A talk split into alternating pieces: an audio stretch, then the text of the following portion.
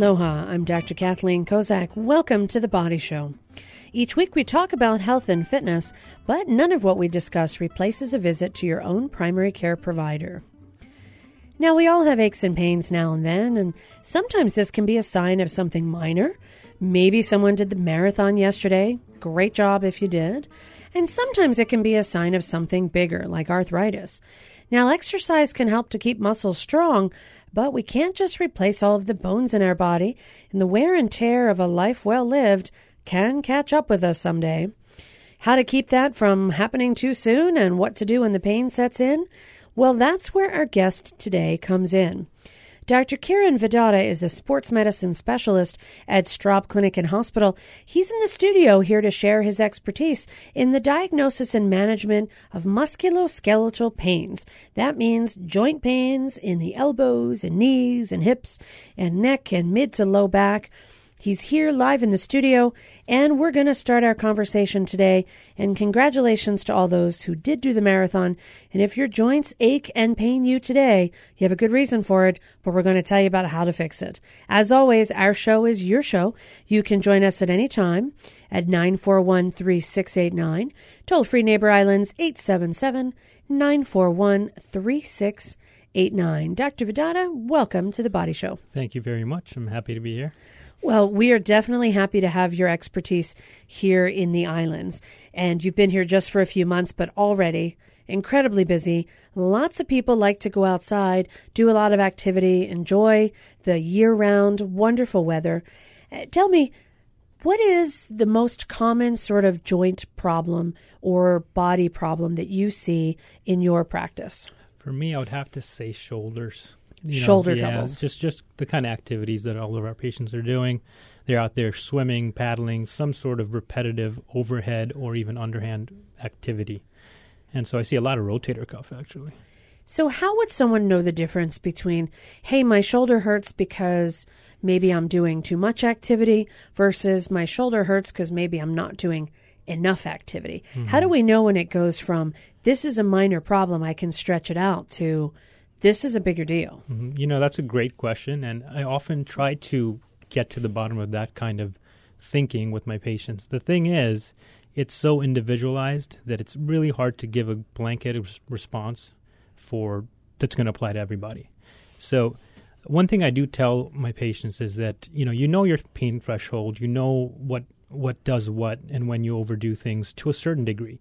But if you find that you're either a reaching for that Tylenol bottle or that Advil bottle more often than you usually do, and it's something that you're relying on to do your activities of daily living. You know, that's kind of like a, a big term there, your daily living activities. So, including bathing, dressing, getting to work, driving, you know, things that you have to do.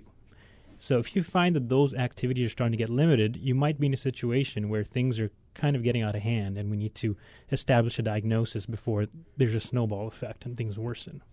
And that's a really important point. Establish a diagnosis mm-hmm. because I know in a lot of situations people will say, well, you know, my shoulder hurts or my back hurts. I'm going to take a bunch of ibuprofen. And if it gets better, great. And if not, well, I'll just keep going about those activities of daily living we talk about. Mm-hmm. And maybe it'll go and go away eventually. And often it doesn't. At what point, if somebody, well, let's say somebody just, you know, maybe does regular activity during the day, nothing real dramatic. They're not a competitive swimmer or paddler, but they start to have some shoulder discomfort. If it gets better when they take some Tylenol or ibuprofen in a week or so, probably not a big deal. Mm-hmm. How long would be too long? So I would say roughly like for a muscle strain for example two to three weeks you would expect things to get better if it's a joint sprain or a ligament sprain where you're you're damaging a little more than just uh, a, you know a light activity based type of uh, mechanism. I would say again three to four weeks. And the thing is, you know, you really have to pay attention to the direction it's going in. So usually, when you have an acute injury, you have significant pain. The days following that injury, pain can escalate to a certain degree, and you're mod- you're supposed to modify your activity accordingly. So even even with over the counter medications and icing, I always tell my patients that, you know, first off, that pain has a really important function. What is that function? So it's telling you that you need to avoid the activities that are painful. And as silly as that sounds to say, it's actually a very important point that people need to understand. So, even swelling, for example, that has a function of limiting the range of motion of that injured body part so that it can actually get the adequate rest and heal. So, the pain and the swelling are natural mechanisms by which your body protects you from yourself. And so, if we take anti inflammatories the second something happens and ice it and just kind of keep, keep using that body part, you're putting yourself in a situation where you can make a small injury worsen and become something that needs you know much bigger intervention than it would have if you kind of took it easy. So you might just take so much ibuprofen you feel like Superman, Correct. and then go injure yourself again without realizing it because you don't have that pain response. Correct. Pain being your body saying, "Cut that out, don't do it," Exactly. and we're supposed to listen. You're supposed to listen. Now, if it's a daily activity that you need to do and you just you have to be able to get up and go to the bathroom or you have to be able to do something then taking anti-inflammatory medicine to help you to do your daily activities okay. Okay. For if you need it to live sure. Mhm. temporarily you can do that. But if it's i'm going to go ahead and i know every time i go golfing i get bad shoulder pain so i'm going to take a whole bunch of ibuprofen before i golf so that i don't feel shoulder pain. You might be actually tearing things and injuring it and not getting the pain response so you don't realize that it's happened until a day or so later when that medicine wears off and now you can't move your arm That's correct. what are some of the common things that can cause rotator cuff injuries So, the classic mechanism injury is a repetitive overhead activity. So it could be tennis, it could be golfing. Not so much with the with the rotator cuff. You usually see more of an elbow problem with that. Um, but swimmers get a lot of rotator cuff dysfunction. Um, really, anything that involves you know a lot of people who work in retail and, and end up having to even hang clothes up repetitively. That alone can do it. So there's so many different reasons for it, and uh, you know some of the assessments that that can be easily done and um, lead to a at least a, the first step in treatment is simply even just looking at someone's posture and their baseline mechanics because there's this concept called upper crossed posture where you know everyone you know people have that forward rounded type of hyperextended neck it's it's something that we see because of the increased use of computers sure in almost any job you can imagine now We don't have good posture. We Mhm. sit there, we lean forward, we're typing Mhm. and stuff. Okay. So when you have that forward rounded uh, position as a baseline, even if it's very subtle, what it does is it throws your, your shoulder mechanics off just enough that there's increased stress on the tendons of the rotator cuff. And what happens over time, you know, this could lead to a tiny little tear that slowly worsens. It could lead to just a tendon that gets beat up and what we could say tendinopathic, which could involve little bits of calcium developing within the tendon. And, you know, many times, you know, with adequate rest and correcting posture, these things are more or less reversible, or at least you can revert back to symptom free activities of daily living and even sports. But if you let something like that go on for too long, you know, like you said, you take a bunch of ibuprofen and you continue your sport and you do that for years. By the time you actually see the, the quality of those tendons, you might be in a situation where you need a, a more aggressive intervention just to get you off of depending on medications. So let's talk about the minor situation. A lot of people hear about a condition called, quote, tight shoulder, or you might hear people describe calcific tendonitis, or when their tendons get really tight. What is that condition, and is that a precursor to having more rotator cuff troubles? Absolutely. And you know, it's it's actually not that well understood why calcium does build up in the tendons at the rate it does because we've seen it happen very slowly and we've also seen it happen fairly rapidly. And the idea is at least one of the hypotheses is you know, a little micro tear, pic- picture a big rope that's carrying a lot of stresses, it's scraping against uh, a, a wall and you get a little bit of like a micro tear, small tear. And that tear is trying to heal, but in this process of healing, you tear a little uh, another spot that's nearby, or this this tear as it starts to heal, you tear it again. So now you're in a situation where you have um, your body cells trying to repair tissue that's kind of half healed in some spots, not healed in other spots, completely healed in, in other spots. So you're getting this mixed like mosaic of scar tissue and new injury. So all of that results in increased inflammation that that lingers for longer than it should, longer than is natural. Because as we said, inflammation is useful, um, and it becomes a dysfunction. And once that has started, it almost turns into a cascade of more long term changes to the tendon that can't exactly be undone by your body's natural processes. So it's kind of like a little bit of inflammation, mm-hmm. getting your body to start the healing process, not bad. Mm-hmm. But when that system goes into overdrive, mm-hmm. then we could actually cause more harm than good. Correct. When people have situations where they can't fully rotate their shoulder, they can't reach their arm behind them. Maybe they're trying to reach the seatbelt, they can't, mm-hmm. you know, mm-hmm. get themselves into the car and bring that seatbelt forward like the way they want to. Mm-hmm. Are is this a sign of something that needs to get checked out immediately? What kind of time frame do we have to really start to have an impact so that someone doesn't need to have those bigger procedures that you alluded sure. to? So I would say, let's say you start off, you have this injury, you start noticing that your shoulder is a little tweaked. Uh, first things to pay attention to things that aggravate it, not only for yourself to try to avoid them, but also to report it when you do get evaluated. Because the better history you can give, the more clear it's going to be, and the quicker we can get you to the next step. And so there, I can't even stress how important that value is. When you can tell, you can tell me exactly what aggravates it and what tends to be a little bit better for it.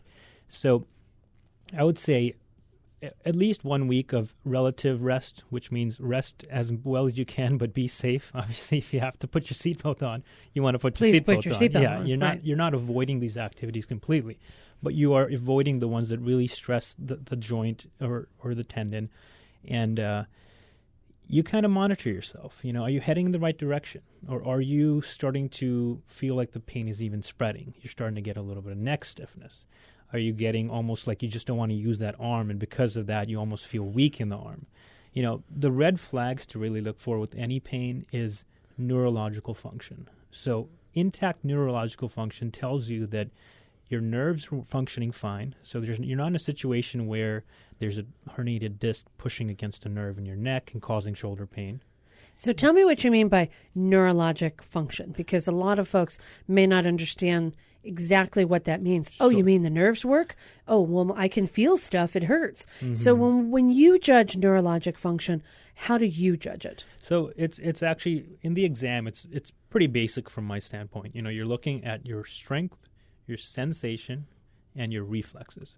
So strength, we know we test a variety of different planes with all the joints within an arm or leg, and there's certain patterns that we know that correlate with different levels in your spine. Because at the end of the day, everything comes from your spine. So all sensation and all motor, meaning your muscle movement, comes from the spine. And so when we see patterns that, that fit each other as far as having an area of numbness that also correlates with an area of weakness, that gives us a very high degree of suspicion for a specific lesion in the spine. Um, so for me, my mind's automatically thinking about that as being your not not exactly your worst case scenario, but it being something you want to find early if that is the case. So if someone's at home saying, you know, I feel like my arm is weaker, mm-hmm. and by the way, if I touch it, it feels different, Correct. maybe around the wrist than it does in the shoulder, that would be a red flag. That would be a red flag, but knowing that pain can do funny things as well, and you can have that kind of reaction to pain in the first place. So you you've mentioned it many times now like how long you know and that's a great question and, and i really wish there was easier advice to give to somebody but i guess what what a patient should monitor for is does the arm just feel pain like you know what pain is the pain that you know? Or is it some kind of strange vague indescribable feeling that you get and it, does it not make sense with where you injured yourself? So you have shoulder pain uh, which is you know the shoulder the shoulder um, girdle basically is innervated by the C5 6 and the C5 and C6 nerves in your neck, but the sensation of that is actually it goes to your fingers, your hand. So it's funny because as a patient you might say, "Oh, wait, I got a lot of." You know, my shoulder's just weak and I can't move it. And it's weird. My index finger just hurts and it's like this weird burny type of tingly feeling and I don't understand why.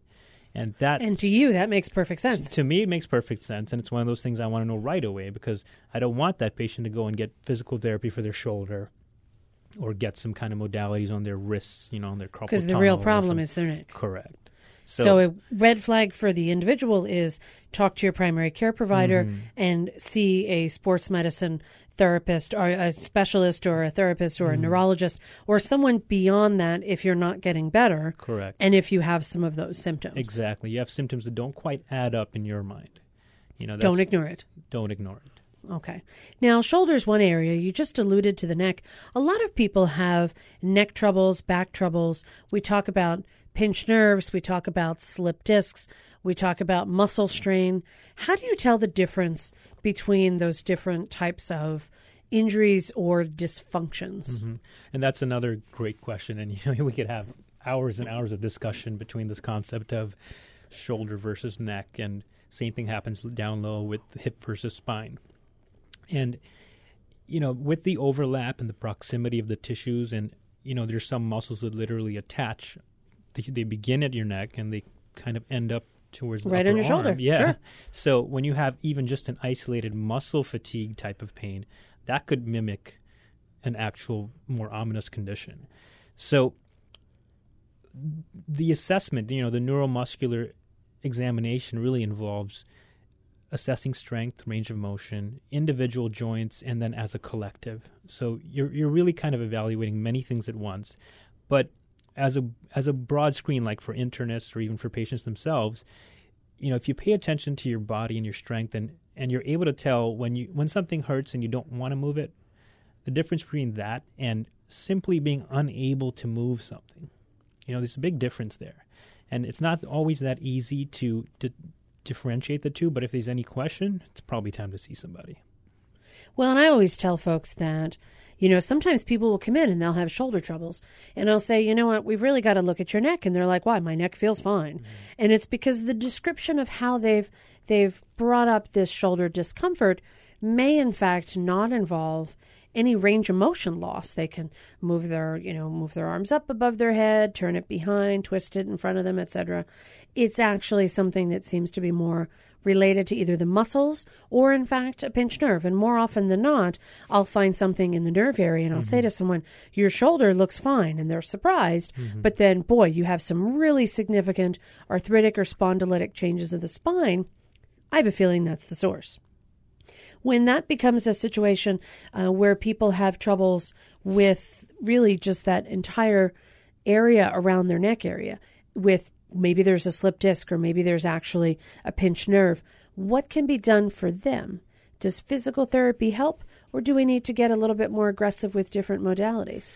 So I would say that at that point where you've established that the peripheral, meaning the the external objects such as the It's not the shoulder joint, the elbow it is the elbow, neck. wrist. So you've already answered that question. You have a very high de- degree of suspicion that this is coming from your neck, and you have an X-ray to support that. Yeah, there's some arthritis in there. So this is where the the the difference between getting an MRI and considering more aggressive options and trying physical therapy and going the more conservative route has to do back to that neuro, neuromuscular examination. So if their strength is intact, despite being painful, if the strength is still there, and it's you know the best way to really judge strength is, especially when it's a one-sided problem, is just comparing to the other side, because there's always that difference in in ev- every patient. You know, some people just have a stronger uh, proximal body, like your shoulders, your girdles, while your distal, like your hands, your wrists, your fingers, are just weaker, and that might be their normal. Oh, and you know reasons for that difference might be a whole other conversation with the patient, but for the purpose of that diagnosis to be established, you basically do a, a side-to-side comparison of every joint and every muscle group in, in the in the arm or the leg, and if you're more or less symmetrical, your sensation is more or less working completely fine and symmetrical, and your reflexes are more or less the same, then you're probably safe to start off with some safe, you know, careful exercises, and that's where a physical therapist should be there to guide you and, and direct it and observe to make sure that, the, that there's no form or activity that may actually worsen the problem. So if you're not having muscle weakness, if you're not having sensory loss, mm-hmm. if you're not having reflex issues, which you would have tested because You you would ha- probably yeah. can't test your own reflexes, Correct. then life is good, do some PT. Do some and if you are, we'll come back in just a minute and talk about what what the reason would be to do further advanced testing. Mm-hmm. I'm Dr. Kathleen Kozak here in the studio with Dr. Kiran Vidata. He is a sports medicine specialist joining me at Straub Medical Center. And today we are talking about different types of musculoskeletal issues. We talked about the shoulder. When we come back in just a, a few short minutes, we're going to talk some more about the neck and we're going to go further down the spine to find out how do different things manifest in your low back versus what might happen in your neck area. There's similarities, but there's differences as well. As always, our show is your show, and you can join us at 941 3689. Toll free, Neighbor Islands 877 941 3689. We'll be right back. Stay with us. It's a grim but simple formula. In some parts of the country, rents are rising faster than wages, which means evictions are on the rise as well. It takes a good amount of time, right, and money to establish a home, and eviction can just delete that. I'm Kai Ryssdal, going on nine years since the foreclosure crisis, and we are still not out of the woods. The story next time on Marketplace. This evening at 6, right after The Body Show. HPR's Radio Flyers program extends your aloha for the station to another worthy community organization. Make your year end gift to HPR, and for every dollar you donate, we'll transfer 10 Hawaiian miles to Kapi'olani Medical Center. The dollars support HPR's programming and operations. The miles benefit Neighbor Island patients with financial need. Spread the aloha with Radio Flyers. It's easy from HPR's website or call our offices during business hours. Mahalo. Support for The Body Show comes from the HPR Local Talk Show Fund, which helps Hawaii Public Radio sustain and grow its locally produced talk show programming. Mahalo to contributors Nohea Gallery and Straub Clinic and Hospital. Welcome back to the Body Show. I'm Dr. Kathleen Kozak here in the studio with Dr. Kiran Vidata. He's a sports medicine specialist at Straub, and we're talking today about what happens to our joints and what happens when is pain a problem and when is pain just a sign to take it easy for a little while. And how long is too long before you get some of those joint aches and pains checked out? Now, before the break, we were talking a little bit about what are some of the things you can do if you have maybe a pinched nerve of your neck. And we've talked about how if you don't have a muscle issue, if you don't have a sensory issue, if you check in to see your provider and your reflexes are equal, and they're symmetric on both your right and left side, you probably can do some physical therapy. But for some folks, there are some signals that would suggest maybe they need to be more aggressive. And we sort of alluded to the idea of doing advanced diagnostic testing, Dr. Vidata, MRIs, etc. So if somebody has one side that is weaker, and whether it be their dominant or non dominant side, or maybe they have altered sensation that you really can identify in the office, and or their reflexes are different, that might lead you to want to do further testing. What kind of testing would you want to do? So that would be an MRI. And, you know, every time I'm even thinking about ordering an MRI or a CT or any kind of advanced testing, the real question you have to answer first is what are you going to do differently about it? So sometimes, you know, someone may have some weakness, some sensory loss, but overall they're sleeping okay, they're functioning fine. It's kind of a nag and it's something that's not gone away, but it's not necessarily worsening. So that's when I have that conversation with the patient. You know, regardless of what we find on that MRI, I probably want you to do a little bit of physical therapy to begin with. So the key difference there is that sometimes that pain is either a aggravated with activity or it's something that just it just feels ominous. There's something about the picture to me that it's kind of like I'm not I'm not comfortable starting the, an exercise program without knowing the, the degree of the anatomy within the, the spine.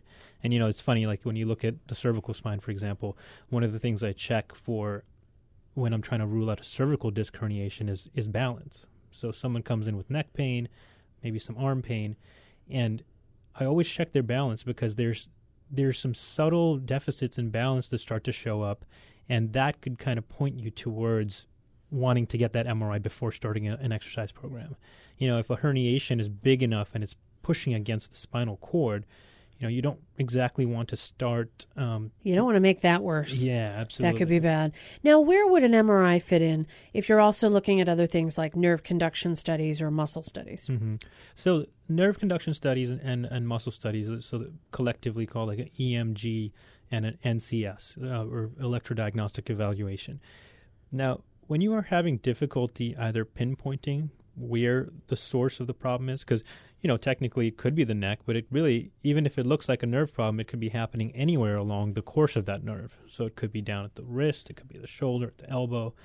Um, when you're having difficulty finding that diagnosis, and let's say your MRI shows multi-level problems, and so you're just you're unable to to figure out just based on the clinical picture and the physical examination, you're unable to figure out what you do you do need to do next. Then uh, the the electrodiagnostic evaluations come in handy for that. The issue with those tests is that they're fairly uncomfortable. You know, this is something that involves electric stimulation, these little shocks. It involves little needles being placed into the muscles. And as thin as these needles are, we have to have patients kind of contract those muscles while they're in there.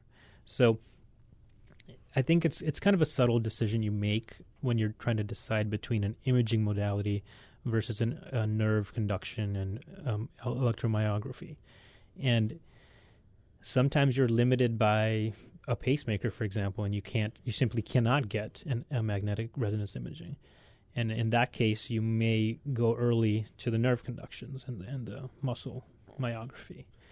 Well, and it certainly sounds like, you know, a lot of times I'll tell folks if we did an MRI of everyone's spine, we just lined up 100 people and said, we're going to MRI 100 people, we would probably find significant problems on 50% of them. Yeah, so that's and yet yeah. they wouldn't have any symptoms associated with what we saw in the MRI. So anatomic things mm-hmm. may be different than functional things. Correct. And when you do an anatomic study, like an MRI or like a, an x ray or something where you're checking anatomy, that's not necessarily going to tell you does it work. Mm-hmm. So you may need a functional study if there's still a question. That's a much better way of putting it than I just did. Yeah. Well, no, I mean, because this is what I'll tell people. And, you know, often I'll say, because, you know, just because it looks good doesn't mean it works good. I mean, there's a lot of people that look great and you meet them and they're not so nice. And you're like, oh, no. So we can't judge just looking at your neck by that MRI. We can't judge that book very, very by its cover. So, in that situation, this applies not just to the neck, but also to the low back as well. Because again, there's a lot of people that can have slip disc, arthritis, hmm. different findings on the lower back, similar to what we might find on the neck, and yet have no symptoms at all. Mm-hmm. Be able to go about their day, do all their exercises, do their activities, and yet you look at an x ray or an MRI of their back and you're like, I don't know how this guy is walking. And then you see him run past you and you're like, this is amazing. so, not all findings on radiology studies actually correlate with symptoms. Oh yeah, in my training, you know, they always had that saying, "Don't treat the imaging, treat the patient." And so it it it kind of like anything we discuss always circles back to how's your strength, how's your sensation, how are your activities of daily living, and we we never get carried away from something we see because, like you said, I've seen that so many times also, and it really is remarkable. And I, I suspect that when the change happens suddenly, like a disc herniates, you know, there's a lot of inflammation that happens, there's a lot of trauma to structures in the area, and so that's the acute phase of the injury. And then over time, when that stabilizes, your body basically learns to live with that different anatomy. And so you don't necessarily develop symptoms just by something being pinched. So it's it's pretty remarkable that your body does have a me- mechanism by which it it copes with situations like this. The the problems happen when there's a chronic instability or a re-injury where your body's not able to establish that foundation again. Now, in certain situations when people may have a problem on their MRI, and maybe it does correlate with exactly where they're having symptoms, whether it be in their neck area, whether it be in their middle back or their low back. there's different types of things that can be done for them. Medication can be given, physical therapy can be done, but then there's also certain things that can be done to help not just diagnostically but also therapeutically for their back in terms of injections. What sorts of things can be done if someone is having discomfort and maybe it could be surgical, but maybe they don't want to go down that route, or maybe it's not bad enough to be surgical?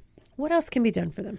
So uh, there's a variety of, of procedures that are done for this that involve very thin needles that are advanced under X-ray guidance. So it's as far as safety and efficacy, these are very good and good procedures, but they do come with some risk, you know. And if you read about them, it might scare you out of doing them. But in reality, it's kind of like if if you were buying a car and every time the salesman told you you might die driving this car, you might think about the whole process differently.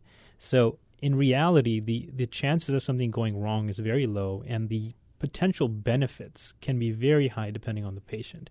So the value of doing an injection is a it establishes a diagnosis because you're putting a small amount of medication right to the area that you believe is the problem and that could be a joint it could be a nerve outside a joint it could be a nerve that's a little deeper in your epidural space and once you get that information as far as how the patient felt immediately after the injection and how they felt several days following up to their follow-up visit you get a lot of um, perspective as far as what we can expect to happen as we try to treat.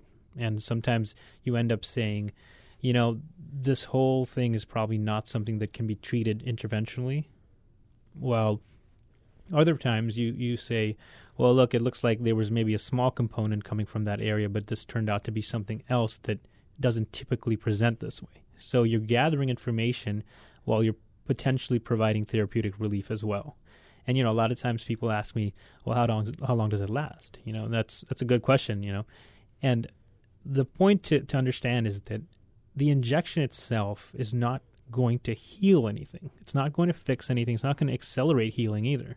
But what it does is it gives your body the break it needs from an area that's just chronically painful, sore, irritated, and the muscles around there start to tighten up, and you create all this kind of a chain reaction of dysfunction.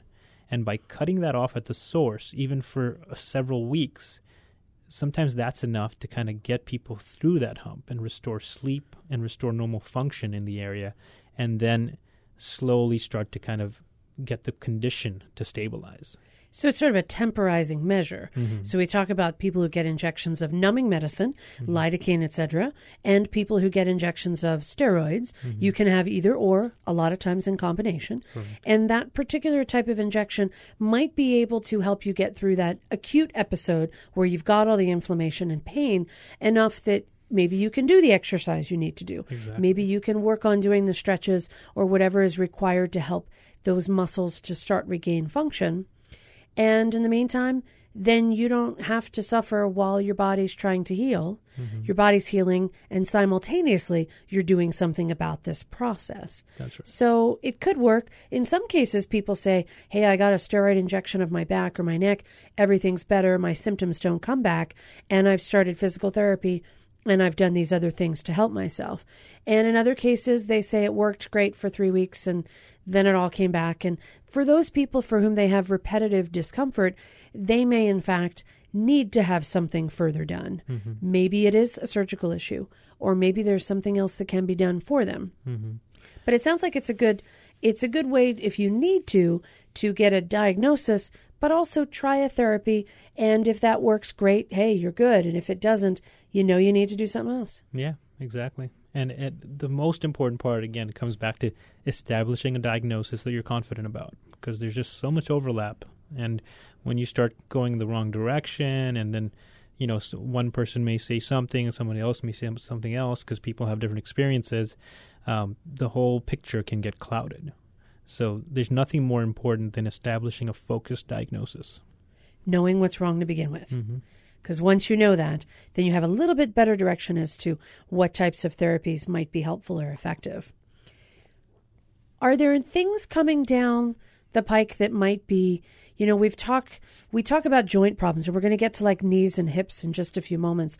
But some of the things that we've discovered over the past decade or so is that injecting certain things like synthetic cartilage or other types of treatments may actually help joints to recover and stabilize. Are we doing any of that for the spine or is that still too risky of an area to start experimenting just yet? You know it's not so much the risk because you know, my training and people who do what I do, we're trained to deliver a medication to an area that is a risky area, but there's a reason why we do hundreds and hundreds of, these procedures before we are, we start doing them, you know, without supervision.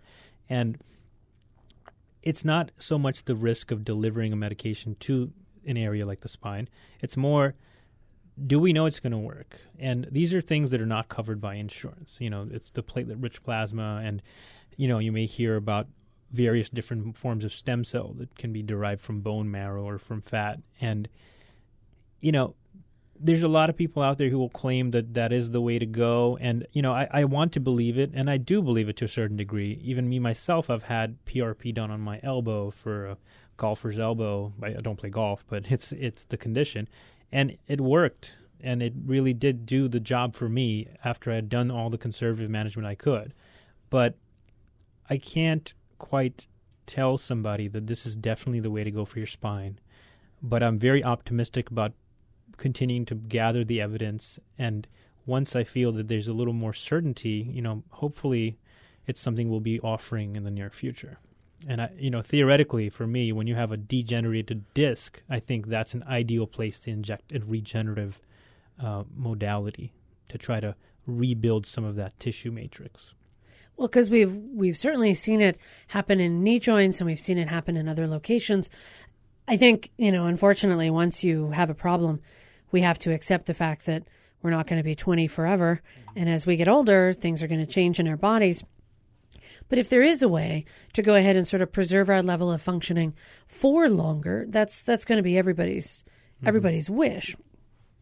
Now, with the spine, physical therapy becomes a huge aspect no matter what that you find, really, to help your body to be able to strengthen your core. We talk about core strengthening, abdominal strengthening, lower back strengthening, to be able to do things to help support the spine so you don't always have that constant stress mm-hmm. on the body. Because I can't, I'll be honest, I really I can't think of any condition for which physical therapy would not be a good idea. Mm-hmm. Okay, maybe if you broke a bone. All right, I just thought of one. but for most situations, muscle injuries, if you have a disc, even a disc that is ruptured but doesn't require surgery, people often underestimate the value of doing targeted, repetitive exercise to strengthen muscle groups to try and get better. And I often find myself telling telling people who see me, it's not just that we're not going to do studies, it's that you might cure yourself by doing therapy. There is a purpose to doing this, there is a goal that is set, and you may achieve that without even needing to do anything else. Do you find you have the same problems with the encouragement towards doing therapy?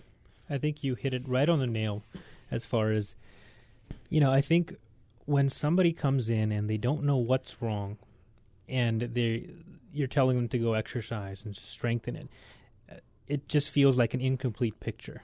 So when you assess them, when I when I assess them or when we do it, you're reassuring that there are no red flags. That's kind of what you're always looking for. And once you've established that there isn't anything ominous in your opinion, no matter what the source of the pain is, even if you don't even have a diagnosis, but you know that there's nothing kind of scary feeling about the, the situation, strengthening the muscles that surround the area of pain is the number one goal. So it it comes back to that almost always, and that's something that I can't even emphasize enough. And I often try to um, bring it up in almost every meeting I have with a patient because it's even when they're better, you know, it's if you keep those muscles strong and you try to keep that area flexible, you're going to do the best you can to offset some of the stresses that are going to have to go across this area of impairment. And no matter what the diagnosis or the future co- brings as far as this condition goes, if you strengthen the muscles and you condition the tissues around, you're going to increase your chances of, of, of avoiding re-injury. And that's the maintain, goal. That's always the goal. Yeah. All right, I'm Dr. Kathleen Kozak here in the studio with Dr. Kiran Vidata from Sports Medicine Specialist at Straub Clinic and Hospital. And before we go to our break, I want to give everyone an update. Our Radio Flyers campaign lifted off today. We have $7,280 to go to make our first matching gift of $10,000 from Dr. Tom Kosasa. Right now, your year end donation could be doubled then multiplied again when we transfer 10 Hawaiian miles for every dollar that's given to Kapiolani Medical Center for Women and Children's Family Fund. Those miles will help neighbor island families to and from Honolulu so that they can be with their hospitalized young child. You can donate online at hawaiipublicradio.org or you can call 808 955 8821 before the end of the day. You'll be making spirits brighter, including your own. Again, donations of any amount are welcome to the HPR website and on the phone, and you can help us by calling our Honolulu office or going online. Again, 955 8821. When we come back from the break, we're going to be talking again with Dr. Vidata, and we're going to be going through the other joints of the body that often cause troubles hips and knees, ankles and toes. We'll be right back after this quick break. Stay with us. On the next humankind, the better your focus, the better your concentration, the better able the cortex, the thinking brain, is able to operate. Your senses are sharp, your thinking is clear, and so you're really perking along. The importance of focus and how easily we can lose it. I'm David Freudberg. Join us for Humankind. This evening at 6:30, right after Marketplace.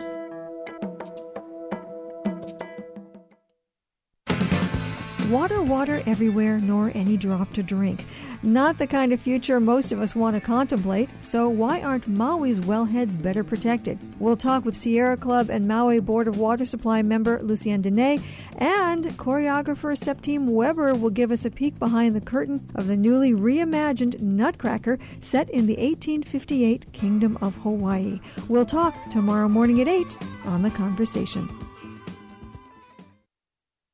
Support for The Body Show comes from the HPR Local Talk Show Fund, which helps Hawaii Public Radio sustain and grow its locally produced talk show programming. Mahalo to contributors Kaiser Permanente and Hastings and Pleadwell, a communication company. Welcome back to the Body Show. I'm Dr. Kathleen Kozak here in the studio with Dr. Kiran Vidata. He's a sports medicine specialist at Straub Clinic and Hospital. And today we're talking a little bit about arthritis, orthopedic injuries, pinched nerves, you name it. We have got the guy here who's explaining all, not just to those people who are listening, but hey, you're also helping me out as well. So, a lot of people might have done the marathon yesterday. Kudos to you if you did. And sometimes people, the day after they do an athletic event like that, might have troubles with other joints. Let's talk a little bit about hips and then we'll talk a little bit about knees. Because when you do an activity where you might use a lot of your body just to be able to cross the finish line, uh, sometimes people will have problems like bursitis or tendonitis and various different joints of their body hurt. Let's start with the hips. What are the common things that can happen to hips, and what can we do about it?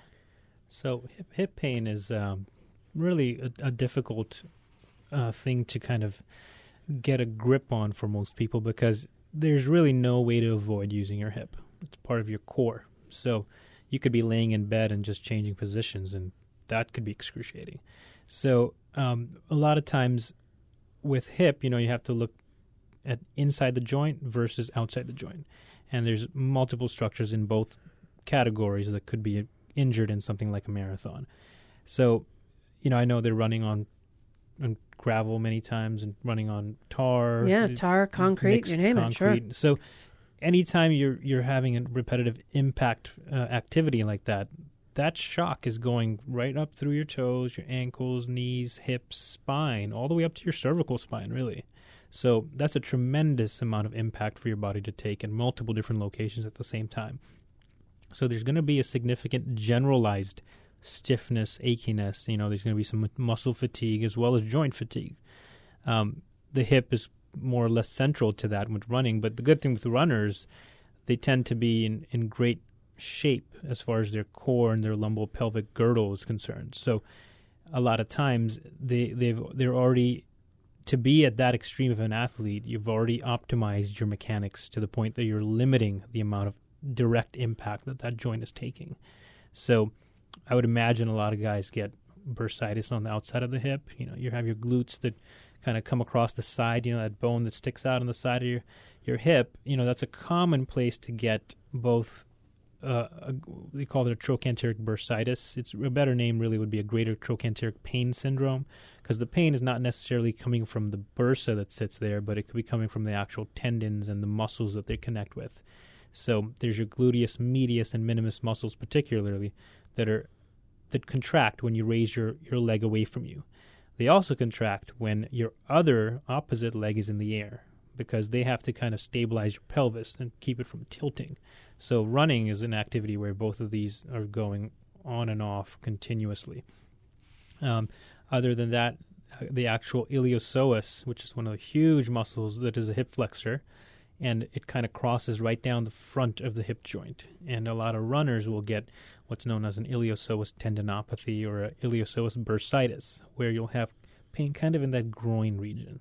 So those are two pretty common things. And then, of course, there's your hamstrings, which bring it to your back, your butt, kind of your sit bone, and uh, just when you do something that's so long and uh, an endurance-based activity, no matter how much you optimize your muscles, you're you're at risk for causing maybe a small tear, micro tear, just strain, inflammation, any combination of those things.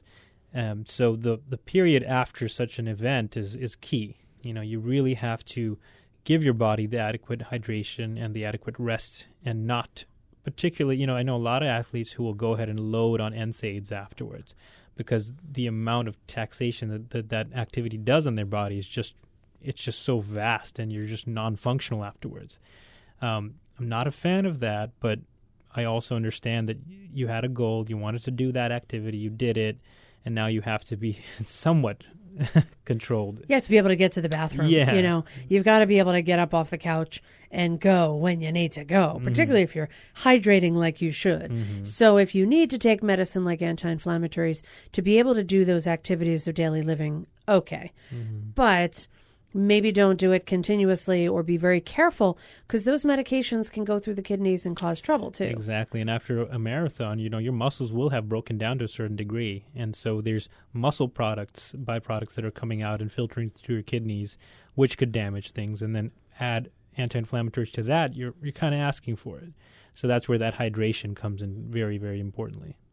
So if you have hip troubles, it could be from the running. What about, you know, people talk about having problems with labral tears, mm-hmm. and that's a term that you know maybe not a lot of people are familiar with. But there there are some things that can actually happen in the hip joint mm-hmm. that it's not like you need a hip replacement but you may still need to do some type of procedure to fix it. Mm-hmm. Are those common? Oh, absolutely. You know, it's the the hip and the shoulder actually. They're these ball and socket joints. You know, there's a socket that has that's covered with cartilage. There's the the ball, the head of the ball that's covered with cartilage, and then there's a sleeve that kind of fits the the ball in the socket and kind of keeps it there and cushions some of the impact, and that's your labrum. Um, and that's it exists both in your shoulder and in your hip. And something, you know, the correlation to that would be kind of like your meniscus in your knee. So this is a fibrocartilaginous structure that acts as a sleeve to both brace some of the impact and also contain the the pieces and the parts together to keep them in proper congruous relationship with each other. So a labral tear can mean many things. You know, it could be a small tear, it could be a degeneration where it's just kind of frayed. It could be, or it could be something where much larger than that, where there's a piece or a flap that's almost hanging off and causing disruption to the joint. So, a lot of times for labral tears, you know, the first step's again always the rice, the rest ice. You can't quite compress in, in a labral tear, but you just want to avoid activities. And as things progress, you know, some sometimes if it's it's excruciating, you're trying to establish a diagnosis again, a diagnostic injection in there to, to confirm the source of pain because a labral labral tear won't show up on your X-ray. Your X-ray might show you a perfectly healthy hip joint.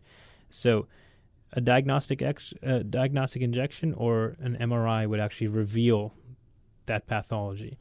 And so, when once you find that, then I often rely on my surgical counterparts to go in there. You know, I'm not a fan of injecting steroids into any kind of soft tissue injury.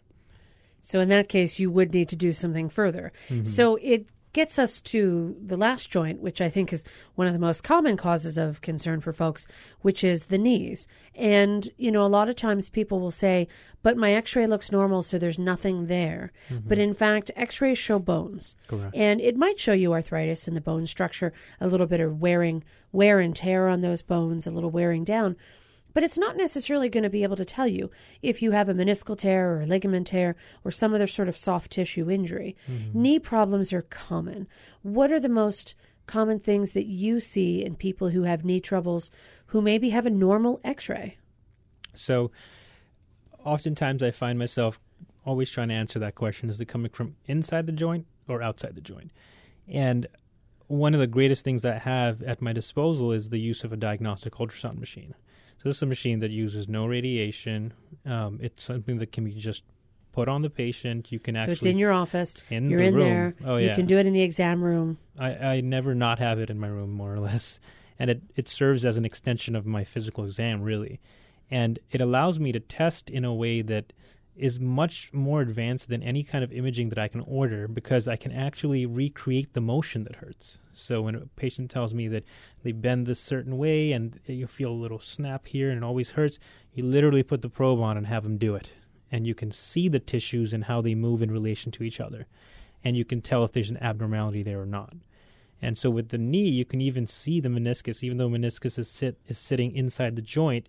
You can see enough of its periphery to point you towards a situation where, you know, suspicion is low. It's more of a ligamentous injury that's above that, outside of the joint, or you see something that tells you, you know what, I really am concerned about something going on inside. So let's get that MRI, or let's, if it's really that bad, or, and the patient debilitated, might even go straight to a surgery for a scope.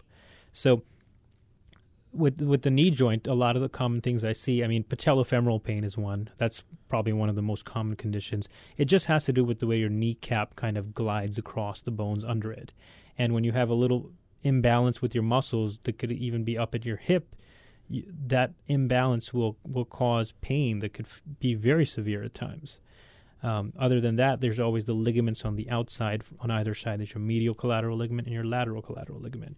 And so I, your exam helps you determine these these sources of pain, but then that ultrasound machine really helps you rule out tears. Um, and a common thing with runners again is your ITB, your iliotibial band, and that starts up at your hip and your gluteal muscles, and it comes down and attaches past your knee.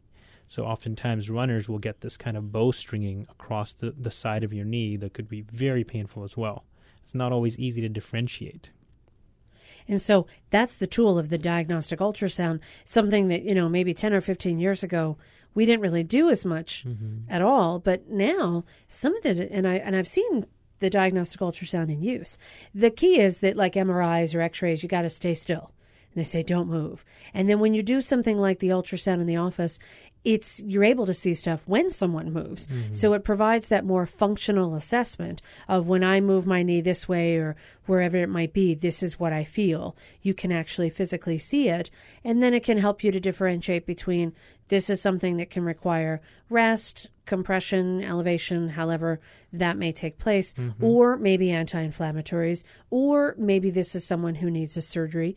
When do we start to inject things like steroids and, and synthetic cartilage into the knee? Under what situation might that be the most appropriate treatment? So, once you've gone through the primary modalities and you've done the adequate rest, eh, as for me, when I try to decide whether I want to put in a steroid, if there's a significant amount of fluid that's built up within the joint, you know, I often like to drain it out using the ultrasound guidance. And if the fluid itself looks a little strange, I'll I'll send that for lab studies. More often than not, it's normal joint fluid that's just accumulated because of all the wear and tear and maybe the battery that that joint has has undergone recently. So in those cases, just putting a little bit of steroid in there can do wonders as far as getting through that flare up and calming things down.